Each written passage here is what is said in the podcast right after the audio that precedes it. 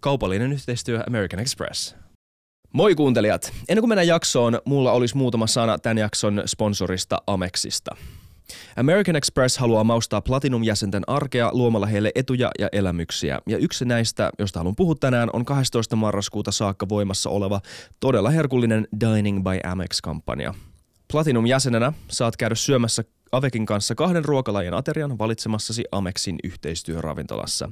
Ja näitä ravintoloita on Finjevel Sali, Fiasco ja Sue Ellen Helsingissä ja Villa Lilla Espoossa – kaikki nämä on ravintoloita, joita kannattaa tulla kokeilemaan myös muualta Suomesta. Me päästiin Viljamin kanssa kokeilemaan yhtä näistä yhteistyöravintoloista ja me valittiin Henri Alenin loistava fiasko. Te voitte itse asiassa tänään tämän jakson julkaisemispäivänä maanantaina mennä katsomaan meidän Instagramista at FutuCast, miltä meidän annokset näytti ja mitä mieltä me oltiin niistä. Ne oli uskomattoman hyviä. Uh, good job Henri, kaikki kokit ja tarjoilijat muutkin koko paikassa. Kiitos paljon teille. Ja mä yritän olla spoilaamatta liikaa. Menkää katsomaan meidän IG at FutuCast, mutta mä sanon vaan, että uno tira l'altro fa venire la culina in bocca. Kiitos Liina, äh, kun autoit motonkaan. Käykää meidän Instagramin lisäksi ottamassa lisää selvää Amex Experiences-sovelluksesta. Platinum-jäsenenä voit käyttää kampanjaedun helposti Amex Experiences-sovelluksessa, jossa pääset varaamaan pöydän valitsemaasi ravintolaan. Amex. Se on enemmän kuin kortti, se on elämäntapa. Alright, kiitos. Mennään jaksoon. Moi kaikki katselijat ja kuuntelijat. Mun nimi on Isak Rautio, mun vieressä istuu William von der Paalen. Ja Terve. tämä on, mikä tämä on, William? Tämä on Futucast. Tämä on Futucast. Yes, mä sain sanoa sen. Hei, tilatkaa kanava, antakaa viisi tähteä Spotify, viisi tähteä Applessa ja peukut ylös YouTubessa, jos te olette sitä mieltä, että kannattaa. Mut kannattaa. Tässä jaksossa meillä on vieraana, nyt tulee, evoluutiopaleontologian emeritusprofessori Mikael Fortelius. Kyllä, kiitos kutsusta. Miten meni? Noin se on.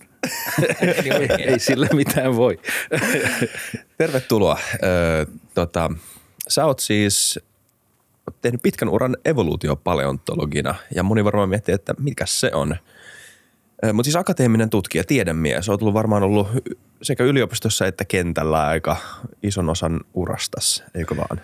Joo, joo, kyllä, kyllä tietysti on, on kentälläkin tullut jonkun aikaa vietettyä. Enimmäkseen hän tämmöinen luonnontieteellinen tutkimustyö on, on aika lailla semmoista, että niin kuin häärätään tietokoneiden kanssa ja juodaan kahvia ja jutellaan.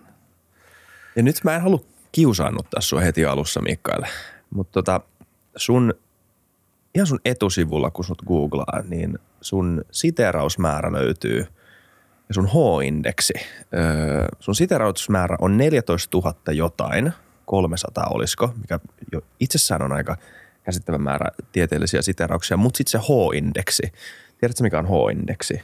Tiedän, en tiedä miten se lasketaan, mutta tiedän, että, että se on semmoinen ikään kuin vaikuttavuusindeksi. Joo. niin kuin, se on vähän semmoinen street cred tota, tutkijamaailmassa. Kyllä. Mä ymmärtänyt. Mä voin yrittää selittää sen lyhyesti. Eikö se ole silleen, että jos sulla on viisi, sanotaan, että sulla on viisi niin kuin artikkelia, jotka on saanut 9, 7, 6, 2 ja 1, tämä on joku esimerkki, jonka mä muistan ulkoa tota, siterausta, niin sit sun H-indeksi olisi kolmonen, koska sulla on kolme artikkelia, jotka on saanut kolme tai enemmän siterausta. Ja sulla ei ole neljä, jotka on saanut neljä tai enemmän, niin siksi, joo. Ja yleensä se menee silleen kai, että 20 on hyvä, niin kuin 20 vuoden tutkijauran jälkeen. 20 H-indeksi on hyvä, 40 on todella hyvä – ja 60 on siis ihan, ihan monena jotain. Ja sulla on 61. Tämä on ehkä, onko tämä Google? On. Joo, joo. No siellä Pitääkö on kaikenlaista. Joo, no riippuu vähän siis, miten tiukka kriteeri sulla on, että minkälaiset julkaisut hyväksytään ja minkälaiset sitaatiot hyväksytään. Että kyllä sä voit löytää vähän pienempiäkin lukuja. Mutta joo, kyllähän se noin on jo tullut kaikenlaista tehtyä. Kova. Joo.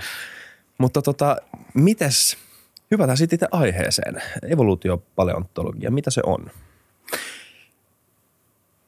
No se on, se on siis, mä itse keksin tämän. Mulla oli mahdollisuus antaa nimi professuurille ja mä käytin sitä sitten hyväkseni. En tiedä, oliko se niin onnistunut, mutta, mutta siis mä halusin tehdä eron tämmöiseen perinteiseen paleontologiaan, joka – keskittyy niin kuin aikajaksojen selvittämiseen, tutkimiseen, ajan järjestämiseen ja ja systematiikkaan, siis e, muinaisten eliöiden systematiikkaan.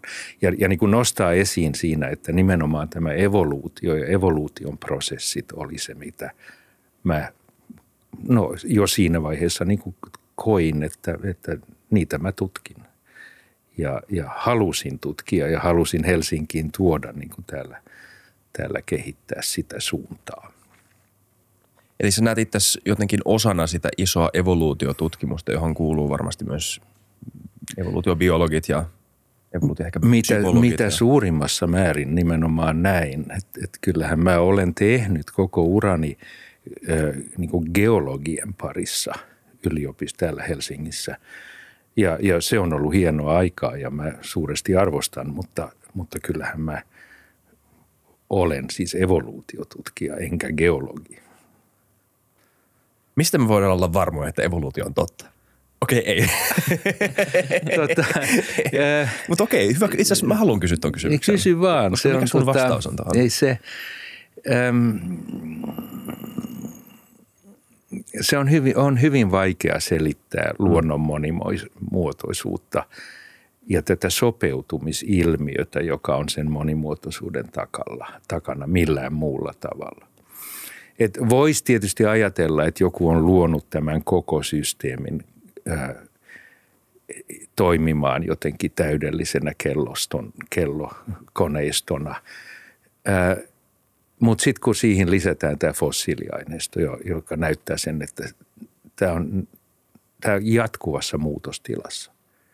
Itse asiassa nyt kun, kun globaalimuutoksen myötä ja ilmastonmuutoksen myötä on ruvettu tutkimaan hyvin intensiivisesti – juuri niin kuin luonnonvaraisten lajien esiintymistä ja sopeutumista ja muutoksia, niin huomataan, että se jopa yhden ihmisen elinaikana tapahtuu jatkuvasti tämän kaltaisia muutoksia. Eli se on, se on niin kuin kaikkialla nähtävissä. Ja, tai no, äm, COVID-19-viruksen evoluutio, sehän on niin kuin asia, josta lähes jokainen katsoo olevansa niin kuin jonkun tason ekspertti. Et Jep. Siinä se evoluutio on. Kyllä, niin. Lyhyet elinkaaret ja iso populaatio, mm. niin siellähän se näkyy paremmin ja nopeammin ja tarkemmin. Joo, joo, siis mikrobien evoluutiohan on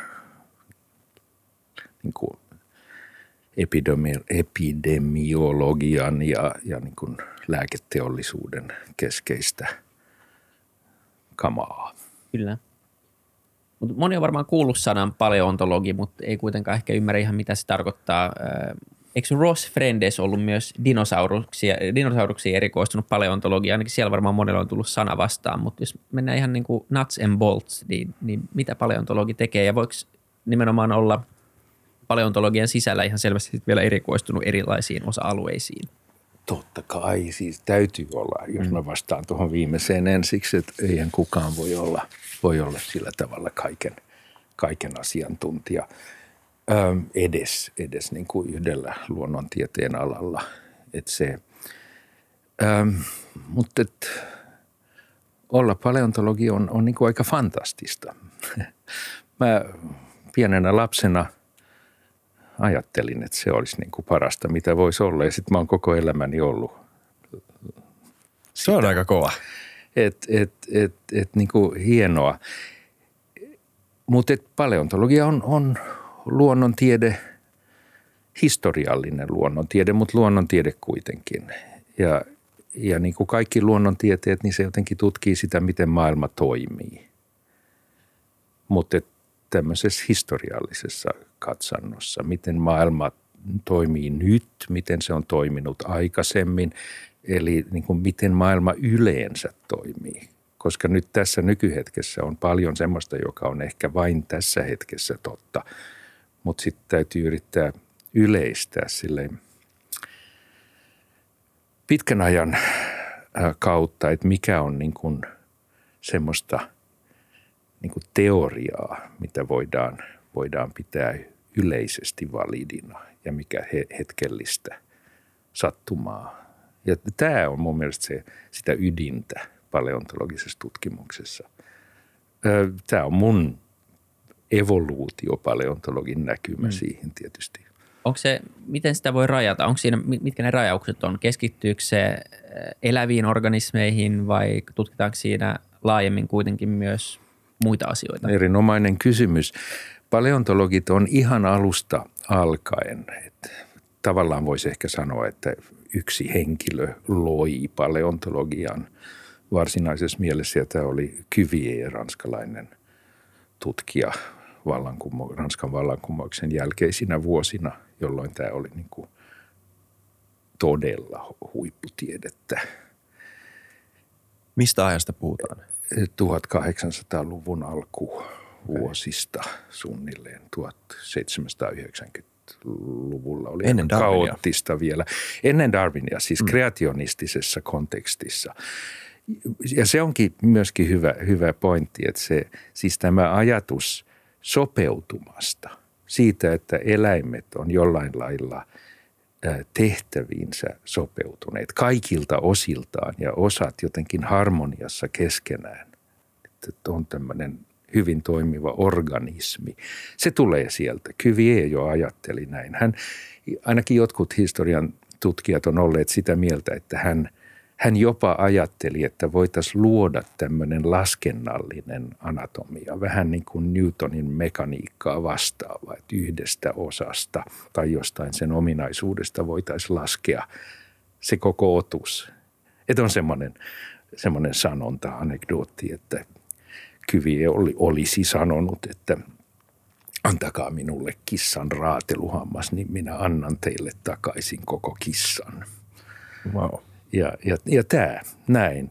Ja sen takia paleontologi ei missään nimessä keskity vain fossiileihin tai sukupuuttoon kuolleisiin eliöihin, vaan nimenomaan ja enemmän kuin biologit tyypillisesti, niin hän on niin kuin kiinni, kiinni tässä kysymyksessä, että miten nykyisin elävät lajit toimii, miten ne on suhteessa toisiinsa – minkälaisia verkostoja, riippuvuuksia voidaan löytää ja näin.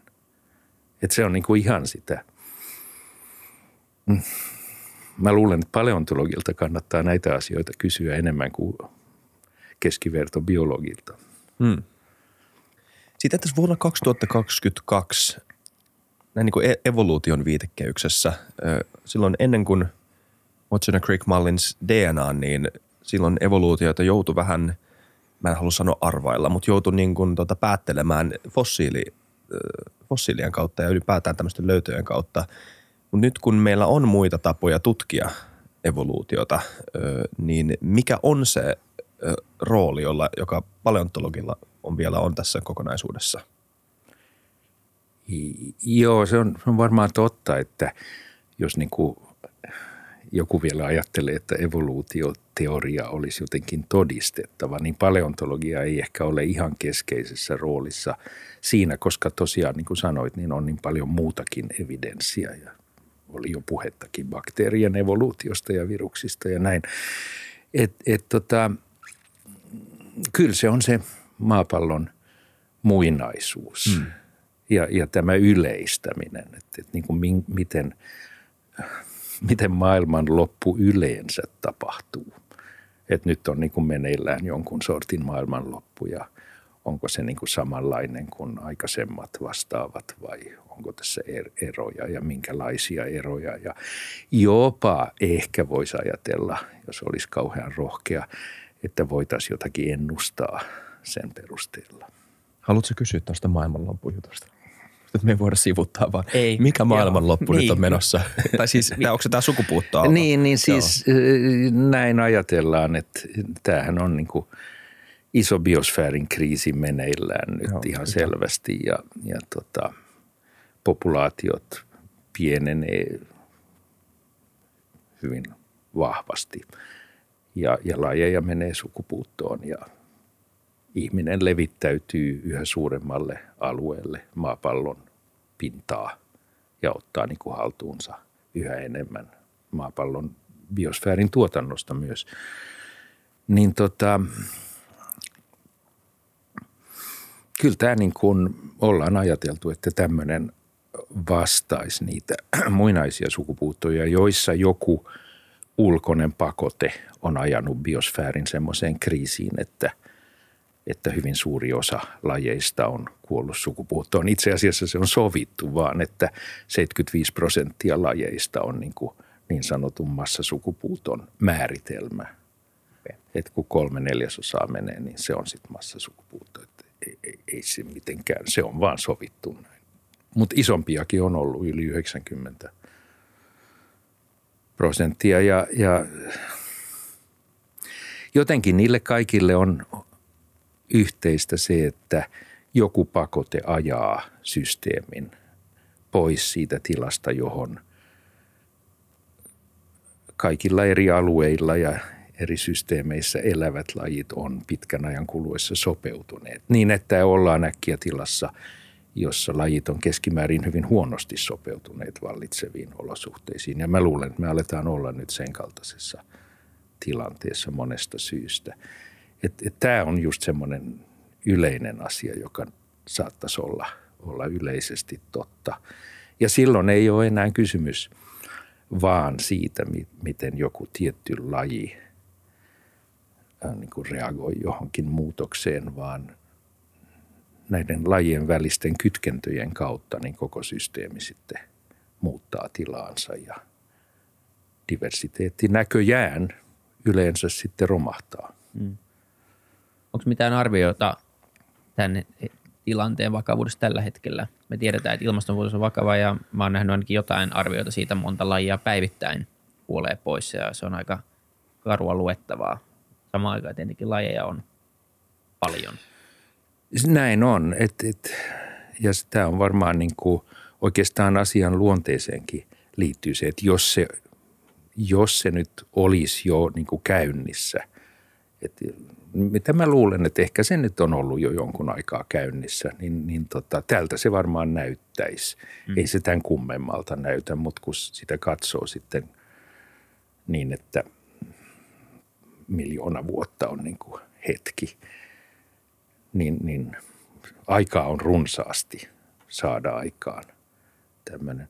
Et se, se on hyvin vaikea. Siis yksi on se, että missä vaiheessa systeemi alkaa oikeasti horjua ja tämmöiset nopeat muutokset, joita nyt nähdään, heilahtelut ja ääriilmast, äärisää olot ja tämmöiset, joita nyt voidaan havaita helposti ympärillämme, eikä vähiten tänä viime kuluneena kesänä, niin kyllä ne varmaan, siis yleisesti ottaen ja, ja systeemiteoriassa ne liittyy tämmöiseen lähestyvään systeemitilan muutokseen. En mä väitä, että, että näin on, enkä varsinkaan halua sanoa, että tuleeko se niin kuin – 20 vuoden vai 50 vuoden vai 150 vuoden kuluttua, mutta nopeasti se tulee. Siis ei me puhuta tässä tuhansista vuosista, sitä mä en ikinä usko, vaan me puhutaan niin kuin ihmisen kannalta ihan lähitulevaisuudesta. Eikä se välttämättä näytä pahemmalta kuin tämä. Siis ihmiset reagoi mielestäni näin, että aina vaan niin kuin hyväksytään. Tämä on uusi normaali. Maailma palaa. No niin, okei, se on nyt normaalia. Näillä mennään. Me kuviteltiin silloin, siis mä olin osa tämmöistä tutkijaporukkaa, jotka kymmenen vuotta sitten julkaisi tämmöisen jutun Natureissa, jonka otsikko oli Approaching a State Shift in Earth's Biosphere. Ja silloin me ajateltiin, että kun nämä ilmiöt alkaa näkyä ihmisten arjessa, niin silloin tapahtuu jonkunlainen muutos suhtautumisessa ja politiikassa päätöksenteossa. Me oltiin kyllä sen suhteen ainakin varmaan väärässä. Mitään semmoista muutosta ei tule. Vaan ihmiset vaan, no, seisoo palavan, seisoo niin kuin talonsa katolla ja katselee palavaa metsää ja – Eli onko meidän kyky sopeutua ehkä psykologisesti, on varmaan kehittynyt evoluution lomassa, niin onko tämä piirre meissä nyt löytänyt suuren tota, haittapuolen?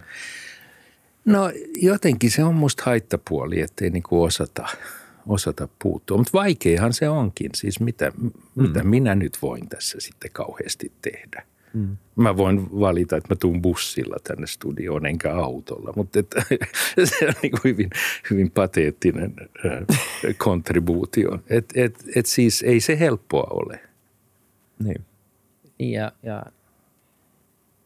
ehkä siinä, sillä on merkitystä myös, että, että tota, se toki näkyy, näkyy jo joidenkin ihmisten arjessa, mutta monelle se ei, ei tietenkään näy. Ja se on aika kaukasta vielä se, että jossain on tulva tai, tai metsäpalot, puhumattakaan sitten, että miltä eläimistä tuntuu tai muista lajeista. Siihen on erittäin vaikea varmaan samaistua kenen tahansa.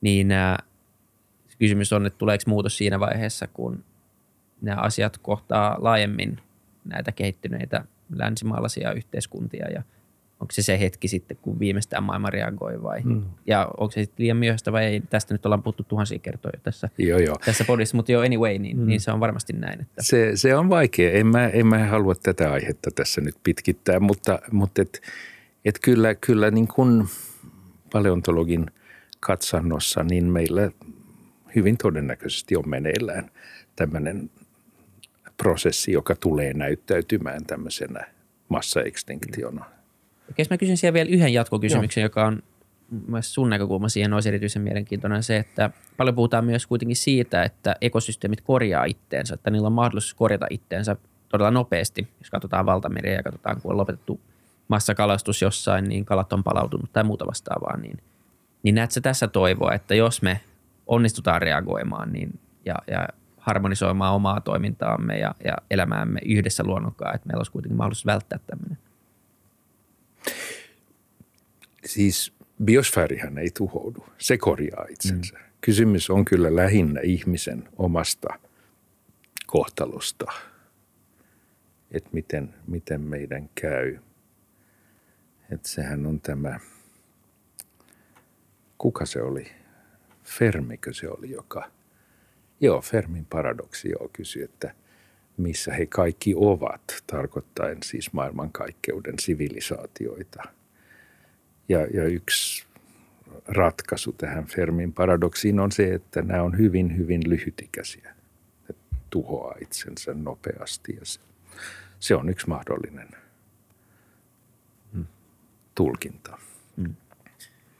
Vähän aiheen vierestä, mutta kuitenkin aiheesta toiseen. Öm, ihmisen evoluutio. Tämä vaikuttaa semmoiselta meemiltä, mitä moni ihminen nykyään sanoo ja se ei, mä haluan vähän tutkia tätä ja kysyä, että mikä sen tieteellinen pohja on. Öö, moni sanoo, että koska me eletään nykyään kaupungeissa, öö, meillä on maa, taloutta, josta on lisää muita tämmöisiä niin kuin moderneja muuttujia, niin me eletään ihan eri olosuhteissa kuin metsästäjäkeräilijät ja meidän öö, tai esi-ihmiset. Niin voiko siitä vetää johto, miltä tavalla se on vaikuttanut meidän evoluutioon lajina – onko oikein sanoa, mä kuulen monen sanovan, että evoluutio ei enää päde ihmiseen näiden takia, mutta se ei vaikuta ö, tieteelliseltä. No voisi taas viitata esimerkiksi tähän pandemiaan, joka on kohdellut eri ihmisiä hyvin eri tavalla. Että siinä on niin kuin vahva, mm. vahva valintaprosessi, mitä ilmeisimmin – käynnissä ja monet muut mikrobit ajaa tämmöistä. Vai ne on ehkä ne isoimmat jutut kuitenkin nyt, jos ihmisen evoluutiota ajatellaan, että tämmöiset äm, sen kaltaiset äm, rasitteet, kun ajaa, ajaa ihmisen evoluutiota. Ja sitten siis se, mikä tapahtuu sen jälkeen, kun ei enää lisäänny, niin se ei ehkä vaikuta kauheasti. Että nämä, nämä vanhusten sairaudet ehkä ei niin kuin nopeasti karsiudu pois tai niissä ei tapahdu kovin merkittävää parantumista. Kyllä se tietysti, kyllähän nämä isoisät ja isoäidit vaikuttaa ja vaikuttaa muillakin lajeilla ää, niin kuin siihen jälkeläistensä selviytymiseen – mutta se on, se on kuitenkin heikompi kuin, kuin se valinta, joka näihin lisääntyviin yksilöihin kohdistuu. Ja, ja, eli eli tota, jos ajatellaan, niin kuin, että mitä tämmöinen rikkaissa länsimaissa koetaan ongelmiksi, mitä ihmisen evoluution pitäisi korjata, niin ne ei ehkä kauhean äkkiä korjaudu. Toi on muuten aika mielenkiintoinen pointti, mitä, mikä on niin itsestään selvää, että tietenkin evoluutiota vie eniten eteenpäin lisääntymisiässä olevat ihmiset ja se, mitä tapahtuu hmm. siinä iässä. Mutta jotenkin kuitenkin siitä puhutaan ikään kuin eri tavalla. Tai ainakin mun päässä niin, niin on ajatellut, että se kun puhutaan siitä, että voidaan vaikuttaa evoluutioon, niin, niin se koskee nimenomaan myös sitä, että voidaan pidentää esimerkiksi ikää tai ratkaista tiettyjä sairauksia ja näin. Joo, joo ja, ja se on lääketiedettä, mutta ei se, ei se ehkä niin kuin luonnon evoluutiota ole. Ja toinen on tietysti se, että ne populaatiot, jotka kasvaa nopeiten, ne totta kai kontribuoi eniten tulevaisuuden ihmispopulaatioon. Niissä se evoluutio tapahtuu. Mm, kyllä. Jännä. Jos otetaan ihan peruskysymys. Jos sä löydät fossiilin, niin miten siitä on mahdollista sanoa niin paljon asioita, kun siitä on mahdollista sanoa? Se tuntuu tälleen ei-paleontologina niin vaikealta, vaikealta ymmärtää, että sieltä löydetään joku pienin pieni, välillä tosi kauniin oloinen kuori tai kivi tai mikä ikinä se oikea termi onkaan, niin siitä pystytään sanoa, sanomaan ihan mitä tahansa. No se riippuu tietysti ihan siitä, mikä se fossiili on. Suurin osa fossiileista on ähm, selkärankaa, siis no – niistä, mitä mä olen elämässäni tutkinut. Suurin osa fossiileista on, on matalan meren kuorellisia eliöitä, simpukoita, koralleja, tämmöisiä. Siis 80 prosenttia kaikista maapallon fossiileista on, on, on semmoisia. Ja niistä pystyy sanomaan vaihtelevassa määrin, mitä ne on. Jos se on riittävän kokonainen, niin varmaan ainakin voidaan antaa sille nimi – ja sitten sen elintavoista voidaan kertoa osittain sen muodon perusteella, sen esiintymisympäristön perusteella, minkälaisessa kerrostumassa se on säilynyt. Ja sitten kaikenlaisia geokemiallisia menetelmiä voidaan soveltaa. Stabiilien isotooppien suhteet kertoo lämpötilasta ja suolasuudesta ja muista tämmöisistä asioista, joita voidaan sitten – rekonstruoida ja, ja näin. Että siinä on aika, aika laaja paletti nuoremmissa fossiileissa ja kylmissä oloissa säilyneissä erityisesti, niin on mahdollista löytää vielä säilynyttä DNAta ja sitten proteiinit säilyy DNAta paljon paremmin ja niitä on nyt ruvettu tutkimaan. Tämmöinen ala kuin proteomiikka tulee hyvin lujaa nyt ja se on silloin valtava paleontologinen potentiaali myös. Ja, ja näin, että se, se riippuu, mutta mut minun vastaukseni tuohon on, on oikeastaan se, että siis mä olen tutkinut, jos nyt kovasti yksinkertaista, niin mä olen tutkinut sitä, miten hampaat toimii ja nimenomaan kasvinsyöjän nisäkkäiden hampaat. Ja sen perusteella voi sanoa hyvin paljon. Siis voi sanoa, mitä se eläin on syönyt tai ainakin mitä se on pystynyt syömään. Jos se olisikin syönyt vain jätskiä koko elämänsä, niin sitä me ei niin kuin nähtäisi. Mutta me nähdään ne vaativat toiminnot, johon se on sopeutunut. Ja, ja, ja näin, että se, me nähdään se näkkileipä,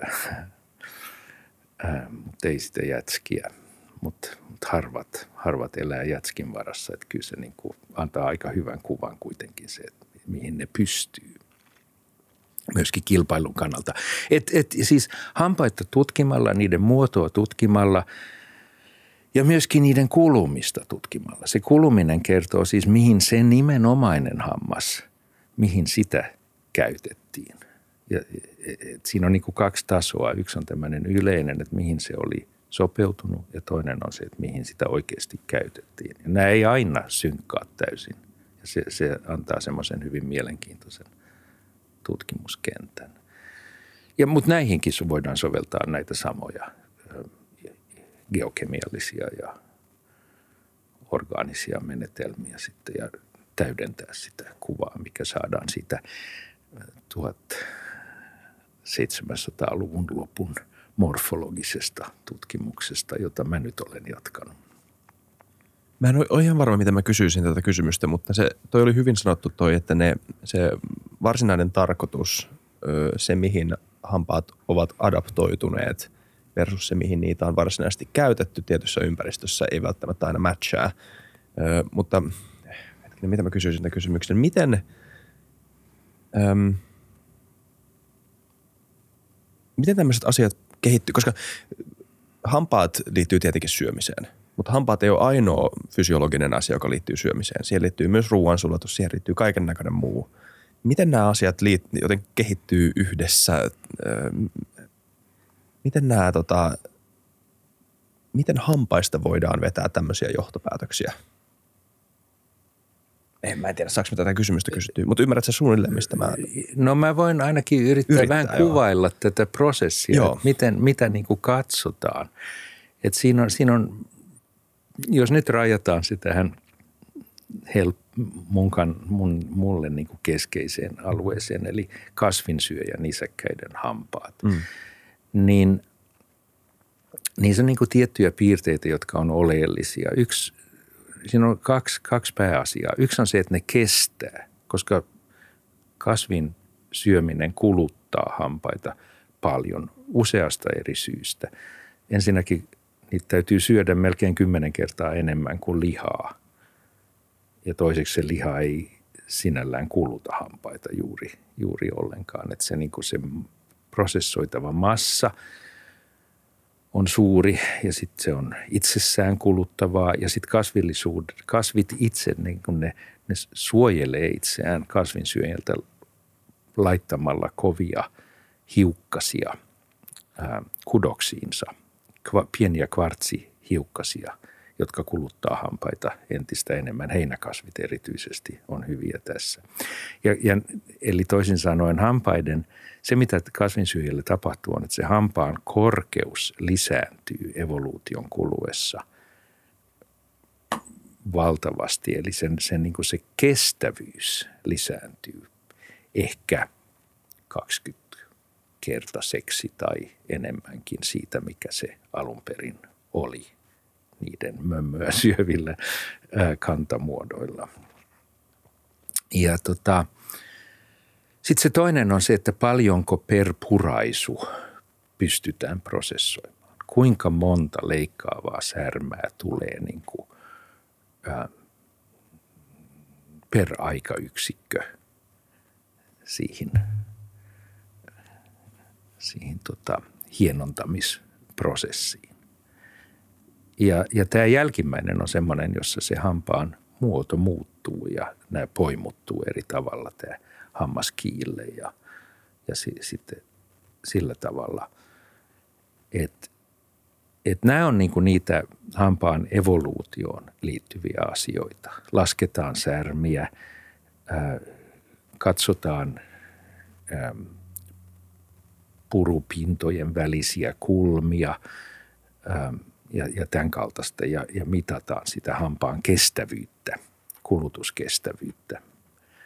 Mutta sitten se, millä katsotaan sitä, että mihin tämä hammas, mitä, si- mihin, mihin sitä oikeasti käytettiin, niin siinä katsotaan sitä kulumista ja siinäkin on useita eri tapoja katsoa sitä. Mutta kaikille yhteistä on oikeastaan se, että onko siinä niin kuin paljon vai vähän tämmöistä kulutusta, joka on muuta kuin se, että hampaat kuluu toisiaan vastaan. Niin äärimmäistilanne on se, että, ham, se on vaan semmoista mömmöä, joka ei kuluta hampaita ollenkaan, niin ainoa kuluminen on sitten hammas hammasta vastaan. Ja siitä tulee semmoisia hyvin, hyvin tota selkeitä yhden tason pintoja, jotka niitä voi käännellä kädessään semmoista hammasta ja se, niin kuin siinä on tämmöisiä pieniä peilejä, jotka syttyy, kun niitä kääntää. Nyt valo sattuu oikealla tavalla. Niin, vähän semmoisia fasetteja, joo. Ja, ja sitten toinen ääripää on se, että se on, siinä ei ole mitään tämmöistä, vaan kaikki on semmoista ravinnon hiomaa, jossa on niin kuin vähän semmoista matta naarmust, naarmu, naarmuja ja pieniä, pieniä tota koloja siinä pinnassa, kun, jos katsoo mikroskoopissa. Että se on. Ja näiden välillä on sitten spektri ja se kertoo sitten siitä, mitä se eläin on – oikeasti syönyt. Tietysti sitä täytyy rajata sitten sen kontekstin mukaan. Ei voi väittää, että se söi heinäkasveja, jos heinäkasveja ei ollut vielä kehittynyt siihen aikaan, vaan sitten täytyy niin kuin ymmärtää, että mm. mitä Tuohon, se tarkoittaa. Tuohon liittyen kysymys. Paljon puhutaan siitä, öö, että no niin, jos ihmisen purukalosta.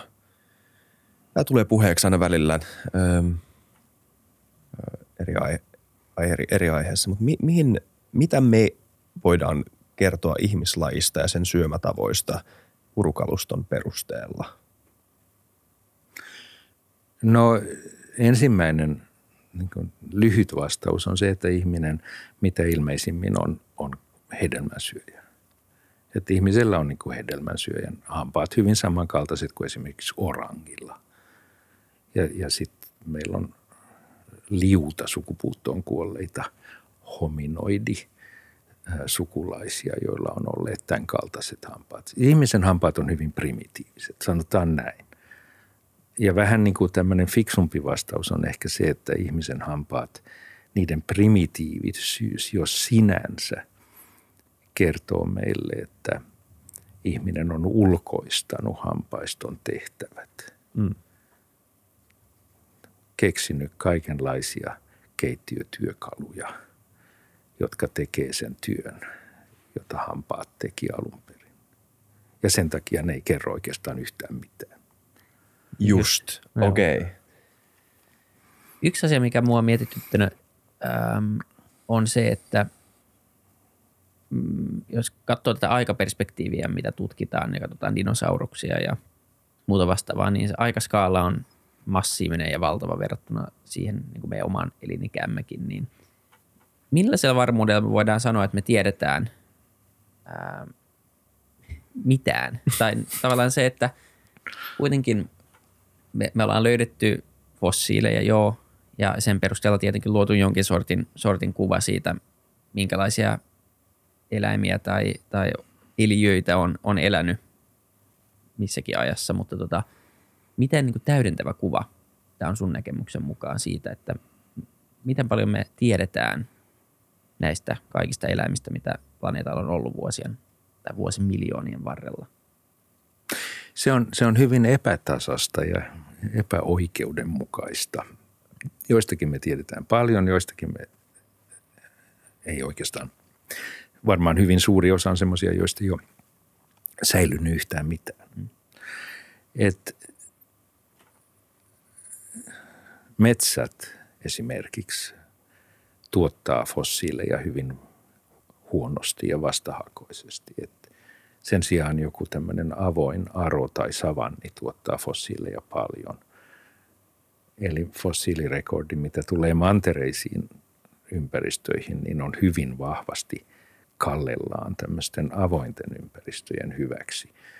Paitsi sitten esimerkiksi hiilikauden – valtavat hiilivarannot on kyllä tämmöisiä metsäisen ympäristön fossiileja ja siinä on taas sitten oma tarinansa, joka veisi meitä ehkä liikaa sivuraiteelle tässä, mutta josta voidaan kyllä jutella, se on mielenkiintoinen kanssa.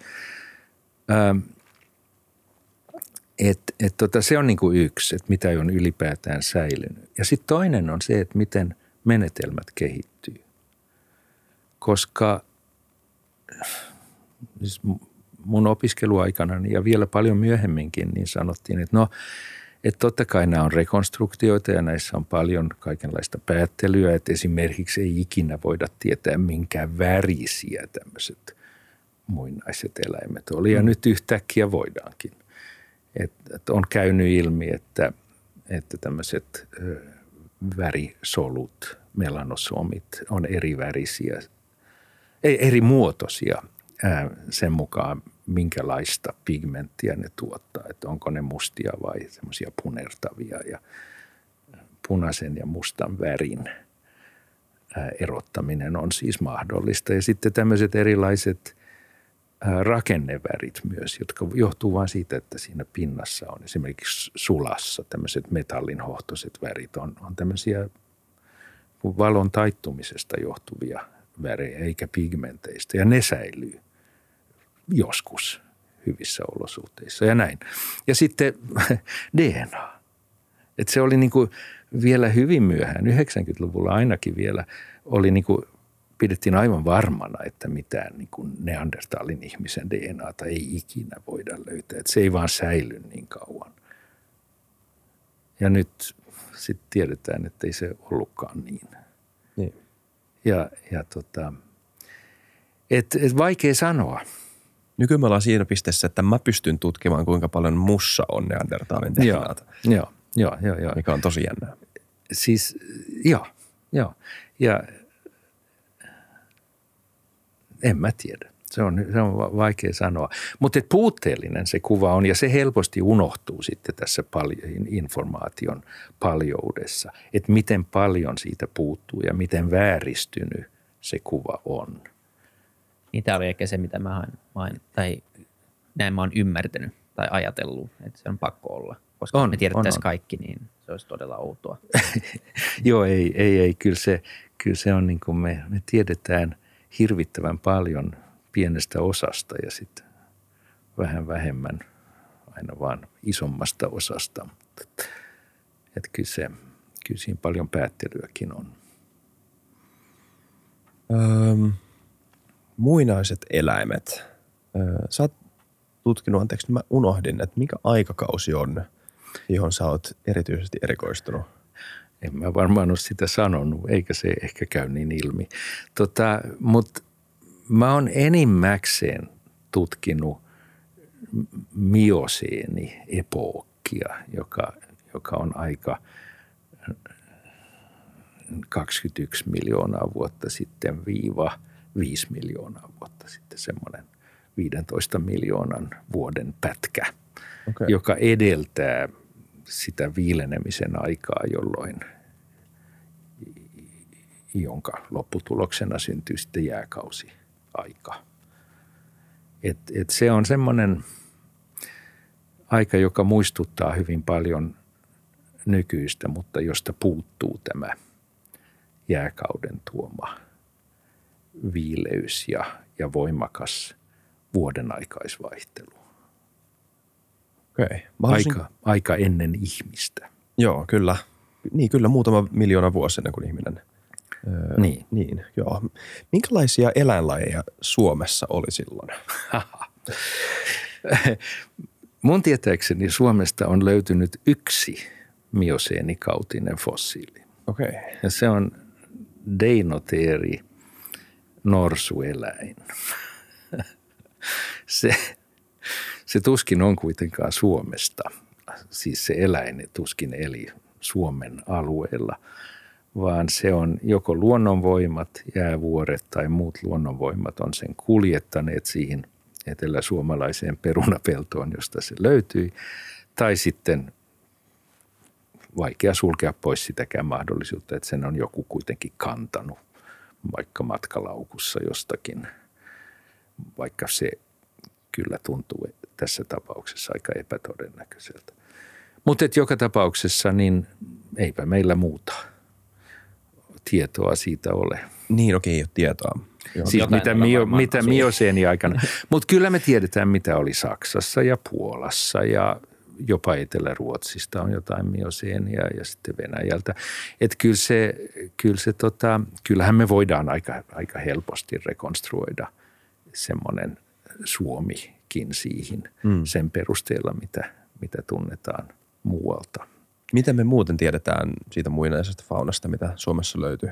Tai onko tämä Deinoteeri ainoa, mitä ylipäätään löytyy? Ei, ei, ei. Totta kai meillähän on, siis meillähän on alun perin sitä luultiin mammutiksi, mikä oli tietysti luonnollista, koska meillä on tu, tusinan verran mammuttilöytöjä Suomesta. Ne on paljon nuorempia jääkauden aikaisia, viimeisten kymmenien tuhansien vuosien aikaisia. Sitten on jotakin, joku majavampaa tuo 100 000, joku peuran sarvi ja näin. Että et siis jääkausi on edustettuna. Ja sitten on, on tämmöisiä ihan monisoluisen elämän alkuajoilta on Kilpisjärven lähistöllä valtavan hienoja esiintymiä, tämmöisiä meren otuksia, tämmöisen niin paljain silmin nähtävän elämän alkuajoilta. Ja, tota, ja sitten on Itämeressä ja Ahvenanmaalla on näitä vähän, vähän nuorempia ordoviki kautisia meren eläimiä, siis matala trooppinen meri ja kaikkea mitä semmoisessa esiintyy. Ja näin. Mutta siinä se melkein on, että aika, aika lailla Anteeksi. puutteellinen. Trooppinen vesi Joo, Ahvenanmaan ulkopuolella. Mi- milloin? no mitä se nyt on, jotain 300 miljoonaa vuotta sitten. Se, Suomi oli niihin aikoihin itse asiassa eteläisellä pallonpuoliskolla, tämä koko, koko tämä laatta, jolla me asumme. Ja, ja se sitten sieltä ajelehti vähitellen ja tuli po, ton päivän tasaajan yli joskus siinä 250 miljoonaa vuotta sitten ja sitten vähitellen jatkanut kulkuaan kohti pohjoista. Että et joo, trooppinen. Ja nyt me ollaan ihan sumpussa täällä ylhäällä. Syysmasennus on yhden laatan vika. joo.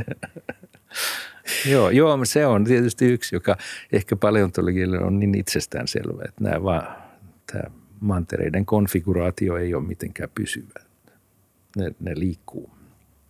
Miten paljon lisää tietoa sä luulet, että voisi saada?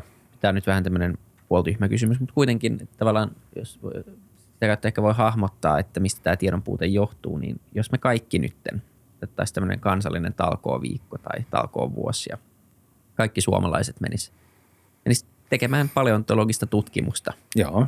Niin tota, miten paljon sä luulet, että me voitaisiin, jos kaikilla olisi nyt pätevyys myös siihen, Joo. niin miten paljon lisää tietoa me voitaisiin saada Suomesta? Et on, onko tämä tavallaan tiedon puute, hmm.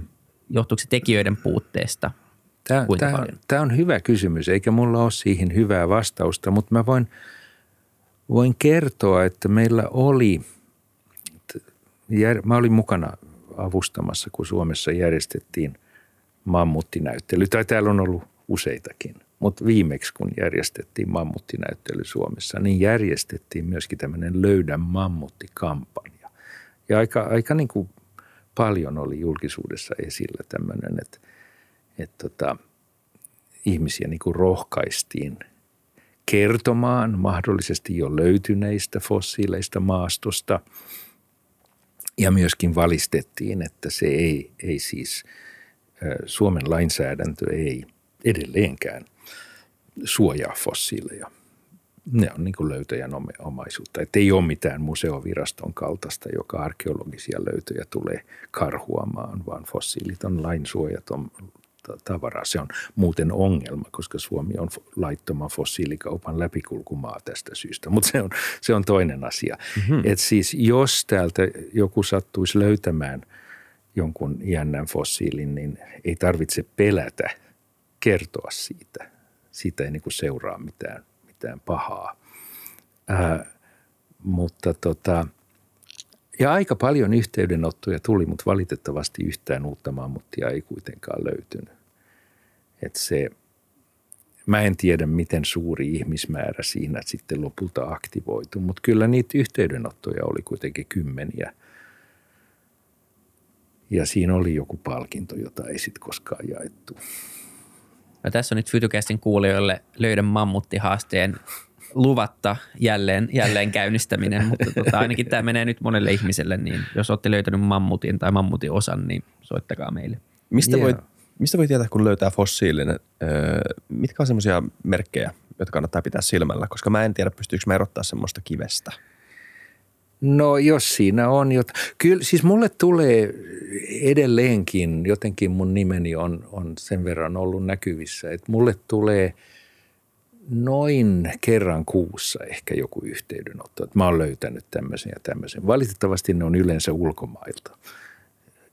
Tai jos ne ei ole ulkomailta, niin ne yleensä ei ole oikeasti fossiileja, vaan, vaan jännän muotoisia kiviä tai, tai jotakin. Mutta et, et kuitenkin siis kyllä mä aina yritän, yritän niin selvittää, mikä se löytö on ja, ja vastata kaikkiin tämmöisiin, jos, jos soinkin kykenen.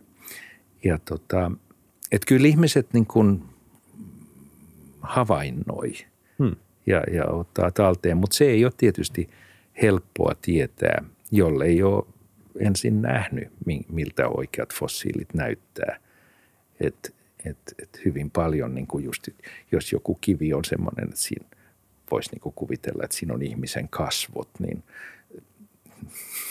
pelkään pahoin, että se yleensä ei ole muinaisen ihmisen pääkallo. Mm. Mutta tota, joo. joo. Inhimillinen taipumus. On, on, joo, joo. Ja se on niin kuin hyvä asia, jota pitäisi jotenkin joo, hyödyntää ja kehittää. Kyllä. Puhutaanko hetki dinosauruksista, koska mä luulen, että Joo. se on kuitenkin semmoinen, mikä on mielenkiintoinen. Mä oon kuullut semmoisen teorian heittävän, että, tai näin puhuttiin vaan siitä, että vähän tähän samaan viitaten, että ei ole täydellistä tietoa mitenkään, niin, niin ne dinosaurukset, mitä me ollaan rekonstruoitu itse, mitä me nähdään kuvissa tai jossain Jurassic Park-leffoissa, niin, niin ne on niin kuin arvauksia. Että on myös esitetty arvauksia, että niillä olisi voinut olla höyheniä, ainakin joillain, joillain dinosauruksia, ollut todella värikkäitä otuksia. Niin, niin, Etenkin jos ne on linnu, lintujen esi-isiä, niin voisi kuvitella, niin, että joku keksii et missä vaiheessa ne höyhenet tuli muuten.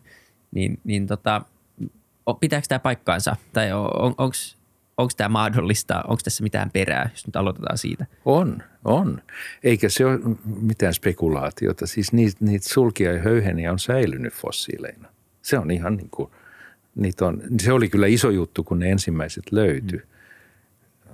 Eikä siitä ole ehkä, no oli tietysti fossiilisien lintujen sulkia oli jo, jo 1800-luvulla, mutta, mutta se, että dinosauruksilla oli sulkia ja höyheniä, se on ehkä – olisiko sitten vähän päälle 20 vuotta, kun ne ensimmäiset niin kuin hyvät löydöt tuli julkisuuteen. Mutta nythän se on ihan, ihan yleisesti tiedetty, että, että näin on. Ja mä puhuin jo niistä väreistä. Kyllä. Ne just tämmöisten sulkien värejä on joskus helppo rekonstruoida. Ja myöskin on, on niin kuin tämmöisiä, että vaikka ei tiedetä tarkkaan mikä se väri on, niin voi nähdä, että siinä on kuvioita. Esimerkiksi raidallinen häntä tai – tai näin. Meillähän on Suomessa siis ähm, maailmanluokan äh, asiantuntijoita tällä alalla, jotka, jotka tekee tämmöisiä rekonstruktioita. Tämmöinen äh, Maija Karala ja Ville Sinkkonen. Ja itse asiassa mä juttelin heidän kanssaan eilen, ennen kuin mä tulin tänne, niin että mä, mulla olisi niin kuin ajan tasalla nämä tiedot. Okei. Okay. Et, et tota, niin, niin, siis siinä on, siinä on hyvin paljon. Ja mun mielestä tämä, tämä uusi David Attenboroughn kanssa tehty Prehistoric Planet-sarja. Mä en tiedä, oletteko te semmoisen törmännyt. Se on, se on ihan uusi. Missä? Netflixissä vai tai jossain? Se on am, tuolla Apple TVn oh, okay. ei ole tullut takana. Se, siellä, siellä on aivan fantastisia just niin kuin soidin menoihin ja käyttäytymiseen ja tämmöiseen liittyviä juttuja, jotka on aika, aika hyvin niin kuin pohjaa joko suoriin havaintoihin tai sitten analogiaan. Et näillähän on dinosauruksilla ja linnuilla on, on tämmöisiä ilmapusseja ähm, niin kuin ympäri luurankoa ja, ja tota, niitä. Linnuthan voi hyödyntää, joku suokukko pullistaa semmoisen soidinmenoissa semmoisen ison pussin tuohon leuan alle ja, ja tota, tässä kaikki naiset katsoo, että uh. niin, niin.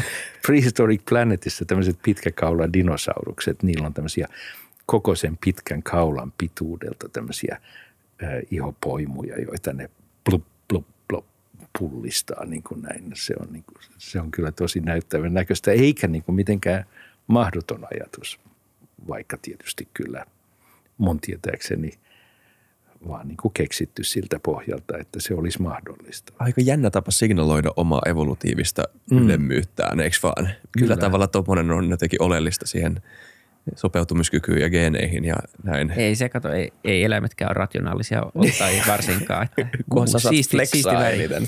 Kaikkein siistein soidimena, mikä mä oon nähnyt, on sinijalkasuula. Tota, Galapagos-sarjassa tekee semmoisen tanssin. Joo. Kävelee niillä jaloilla. Ja, ja mikä, tota, mikä, et... Sinijalkasuula, blue-footed booby. Tota, ää, hyvä nimi. Joo, se on hyvä, hyvä nimi. Tota, ää, joo, se on, se on jotenkin tosi kiehtovaa kyllä.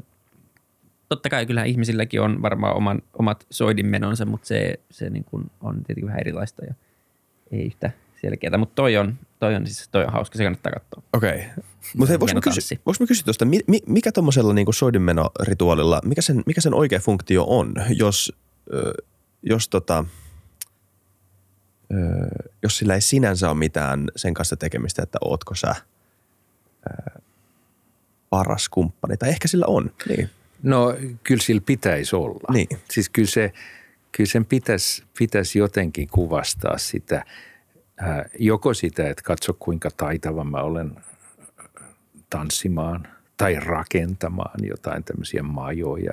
On lintuja, jotka rakentaa tämmöisiä majoja näyttääkseen, miten, miten hienoja ja koristelee niitä. Et se niin kuin tämmöistä ää, jotenkin kykyä hän se, se kyllä osoittaa. Tai katso, mä olen niin vahva, että mä pystyn kantamaan tämmöiset valtavat sarvet. Ne ei tunnu missään, niin kuin, vaikka ei niistä ole mitään hyötyä, niin ne niin kuin osoittaa, että mä oon niin ylivoimainen tai, tai hirvittävän pitkä pyrstö, no riikin kukko. Et, mm. et se, se niin kuin, tästä huolimatta, että pystyn, pystyn niin kuin tämmöisen rasitteen ottamaan kantaakseni ilman, että se minua mitenkään haittaa. Että kyllä, se, kyllä mä luulen, että tämä on se ydin siinä. Voihan siinä olla muutakin, mitä me ei ymmärretä. Ja ehkä siinä voi huijata.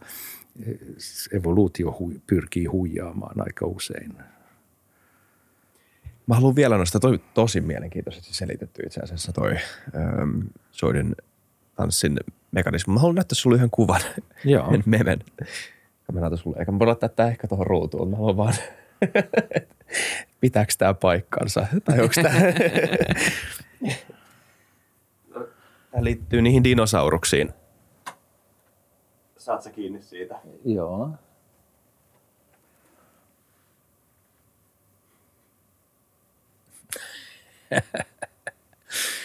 No, toi keskimmäinen on ehkä se heikoin linkki tässä. Miten niin how scientists would recreate the animal. Joku ehkä rekonstruoi sen noin ja toinen toisella tavalla. Että okay. en mä, en mä niin pidä tota kauhean vakuuttavana. Mutta tottahan on tietysti, että, että elävä eläin on. Siinä on niin paljon muuta kuin luita ja lihaksia, että – Kyllä, mutta onko mahdollista, että näin on tehty joidenkin fossiilien? Tai kuinka niin kun, tämä ehkä vähän palaa, tämä ehkä vähän on sama kysymys kuin minkä mä sä kysyit, mutta kuinka voidaan olla varmoja siitä, että fossiilin perusteella on mallinnettu ko- koko elämän fysiologia tarkasti? No ei, ei semmoista varmaan kuin ainakaan tällä tietämällä. Tietysti joku tämmöinen lähitulevaisuudessa elänyt eläin, jolla on vielä niin kuin lähisuosa, no mammutti. Voidaan niin kuin norsun perusteella aika pitkälle toki päätellä siitä, että minkälainen se mammutti on ja myöskin sitten ymmärtää, mitä ne tietyt erot merkitsee. Että mammutilla on pienet korvalehdet esimerkiksi selvästikin – jos sillä olisi ollut samanlaiset isot kuin trooppisilla norsuilla, niin ne olisi paleltunut ensimmäisenä talvena ja, ja niin kuin tämän kaltaisia. Ja, ja totta kai karvapeite ja, ja, ja sitten tämä rasvakerros ja, ja niin poispäin. Että kyllähän, kyllähän niin kuin siinä mielessä ähm, voisi ehkä ajatella, että, että voidaan niin kuin toisaalta ymmärretään hyvin, minkä kaltainen eläin se oli ja toisaalta ymmärretään ne erot, että missä mielessä se kuitenkin eroaa sitten näistä, joita voidaan suoraan havaita.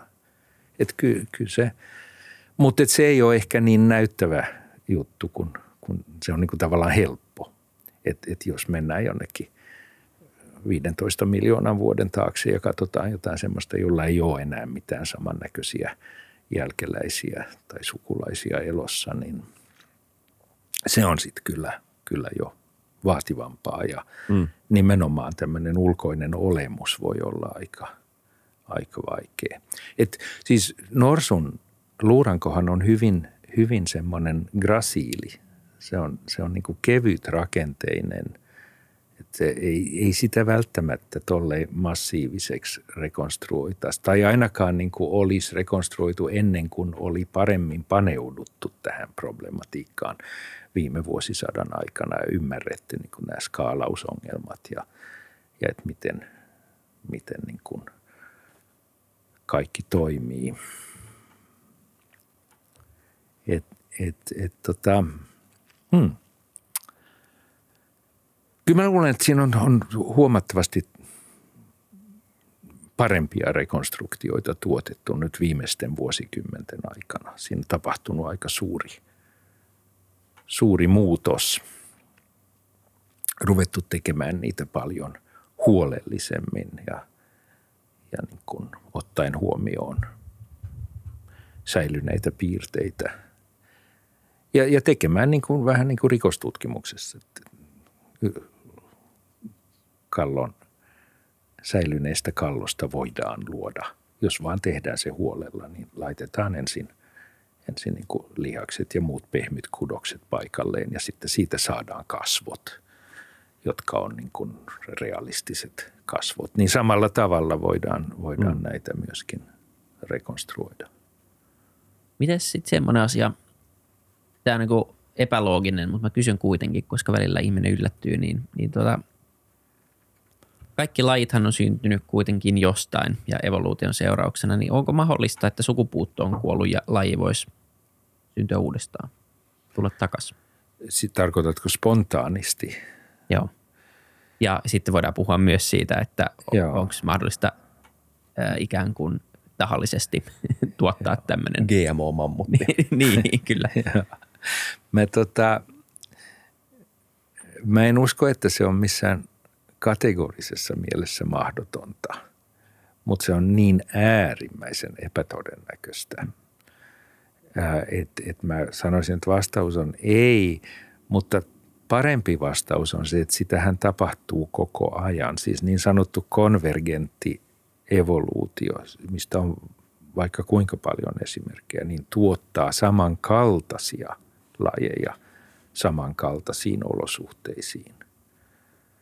Ja, ja tota, et, et siinä mielessä kyllä, että aina, aina vaan. Mutta mut se, että sillä sattumalta olisi ihan samat ominaisuudet, saati sitten sama geeniperimä, niin se, se on kyllä, kyllä varmaan käytännössä ihan mahdotonta.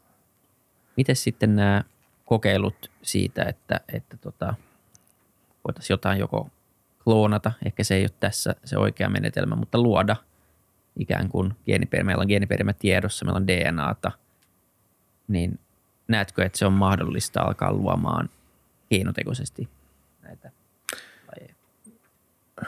No, no ainakin, ainakin se on, alkaa olla nyt kyllä niillä rajoilla, että tämmöisiä sukupuuttoon kuolleita lajeja, joista on säilynyt DNAta, että niitä voitaisiin voitais palauttaa jossakin mielessä – mä en ole varma, että, että se on, olisi niin kuin mitenkään hyödyllistä tai edes kovin kiinnostavaa.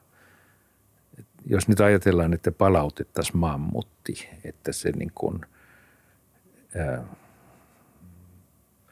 sen saisi synnyttää intialainen norsu, naaras ja sitten siinä olisi se mammutti, niin, niin mitä se niin kuin – meille kertoisi. Totta kai se, sitä voisi niin kuin näyttää rahasta ja, ja niin kuin se, se voisi olla tämmöinen sirkus, sirkushirviö, jota, jota ihmiset tulee töllistelemään. Mutta et, en mä ymmärrä, mihin, vast, mihin kysymyksiin, tieteellisiin kysymyksiin se oikeastaan vastaisi. Ähm, joku ehkä sanoo, että meidän pitää saada mammutti takaisin, että sitä tarvitaan pohjoisissa ekosysteemeissä mä sanoisin, että voisi esimerkiksi Euro, Euroopan biisoni olisi niin kuin parempi vaihtoehto, sitä kannattaa suosia.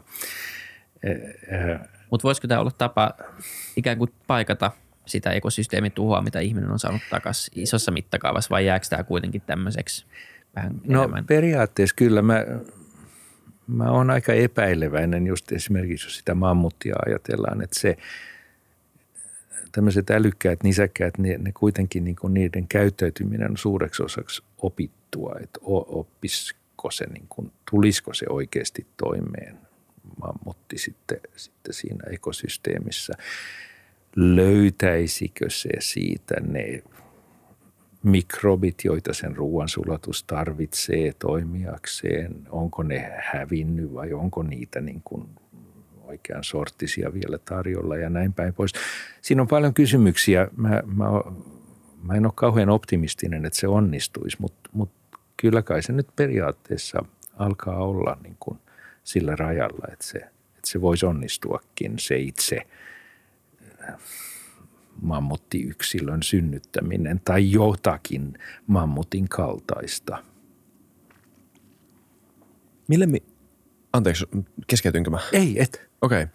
Millä mielellä seuraat ylipäätään tätä, että ihmiskunta on just nyt sillä sen kehityksen partailla, että me aika laajalla skaalalla varmaan aletaan manipuloimaan sekä omia että muiden eläinlajien geeniä ihan tietoisesti ja tarkoituksella näin niin kuin evoluutiotieteilijän näkökulmasta. Miten sä ajattelet ylipäätään tätä uutta aikaa? No joo, siis mä en sitä kauhean paljon ajattele, jos nyt, jos nyt vastaan rehellisesti, mutta kyllä se musta on niin kuin, äm, se itse muuttaminen ei, ei niin kuin minusta periaatteessa oikeastaan eroa niin sanotusta jalostamisesta perinteisin keinoin, paitsi vaan, vaan siinä mielessä, että se, se on paljon täsmällisempää ja, ja tehokkaampaa. Mutta kysymys on siitä, mihin sitä käytetään. Jos sitä käytetään niin kuin raasti voiton tavoitteluun, niin, niin en mä ole sitten kauhean innostunut siitä. Ja jos sitä käytetään niin kuin rikkaiden viimeisten elinvuosien parantamiseen, niin en mä ole siitäkään kauhean innostunut. Et, et tota, nyt kun mä nyt asiaa ajattelen, niin en mä ole siitä koko touhusta niin kauhean innostunut. Mä en niin kuin näe, että olisi niin kuin paljon hyödyllisempää tehtävää tällä planeetalla. Tuossa menee jotenkin valtavasti resursseja vähän kyseenalaiseen, kyseenalaisiin tavoitteisiin. En mä kuitenkaan usko, että ikuinen elämä on mikään tavoittelemisen arvoinen asia. Ja se, että saisi niin kuin kymmenen vuotta lisää elämää, sekin on, onko se nyt niin fantastista sitten?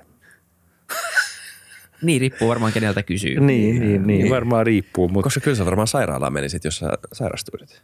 Joo, joo. Totta niin. kai menisin. Jep. En mä sitä tarkoita.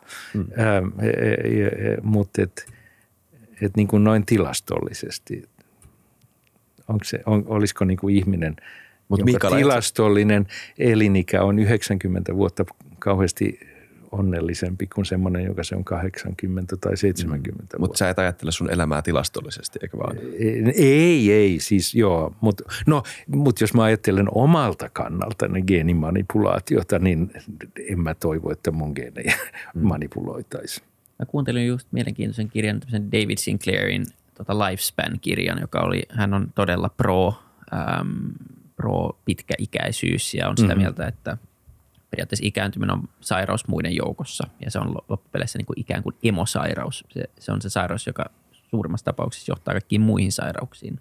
Se oli ihan mielenkiintoinen, todella optimistinen kirja ja todella tämmöinen siinä, siinä mielessä yksipuolinen puolinen kirja, mutta kaikki, joita kiinnostaa se, mitä nyt tehdään ja mitä tiedetään – ja siellä puhutaan paljon, ei, ei hirveästi tästä geenijutusta, vaan aika paljon enemmän lääkkeistä, mm-hmm. äm, lääketieteestä, elintavoista, jotka voisi ottaa pitkäikäisyyteen. Ja mun käsittääkseni muutenkin geenien rooli ylipäätänsä näissä asioissa on, on kuitenkin paljon pienempi kuin esimerkiksi elintavat ja ympäristö. Mm-hmm. Eli se, että me manipuloidaan geenejä, niin, niin tota, ehkä itse on tullut siihen tulokseen, että se tulee olemaan enemmän sitä niin kuin, äm, alkioiden valitsemista ja, ja niiden manipuloimista jo ennen syntymää, jolloin annetaan tietenkin. Ja se ainakin, sehän vaikuttaisi meidän evoluutioon merkittävästi, jos me alettaisiin tekemään sitä isossa skaalassa, eikö vaan? Sehän nopeuttaa sitä kiertoa todella paljon. Mutta oleellinen ää, rajaus tuossa on isossa skaalassa. Kyllä, nimenomaan. Tämä on tämmöistä rikkaiden ihmisten luksusta. Mä en usko kyllä, että tämä koskaan tulee olemaan niin kuin miljardien mm. ihmisten arkea. Ja, ja näin ollen mä luulen, että se jää aika marginaaliseksi. Ja se, se on vähän outo ajatus, että ikääntyminen olisi sairaus. Siis sehän on elämän tämmöinen yksi suuri universaali. Kaikki organismit ikääntyy.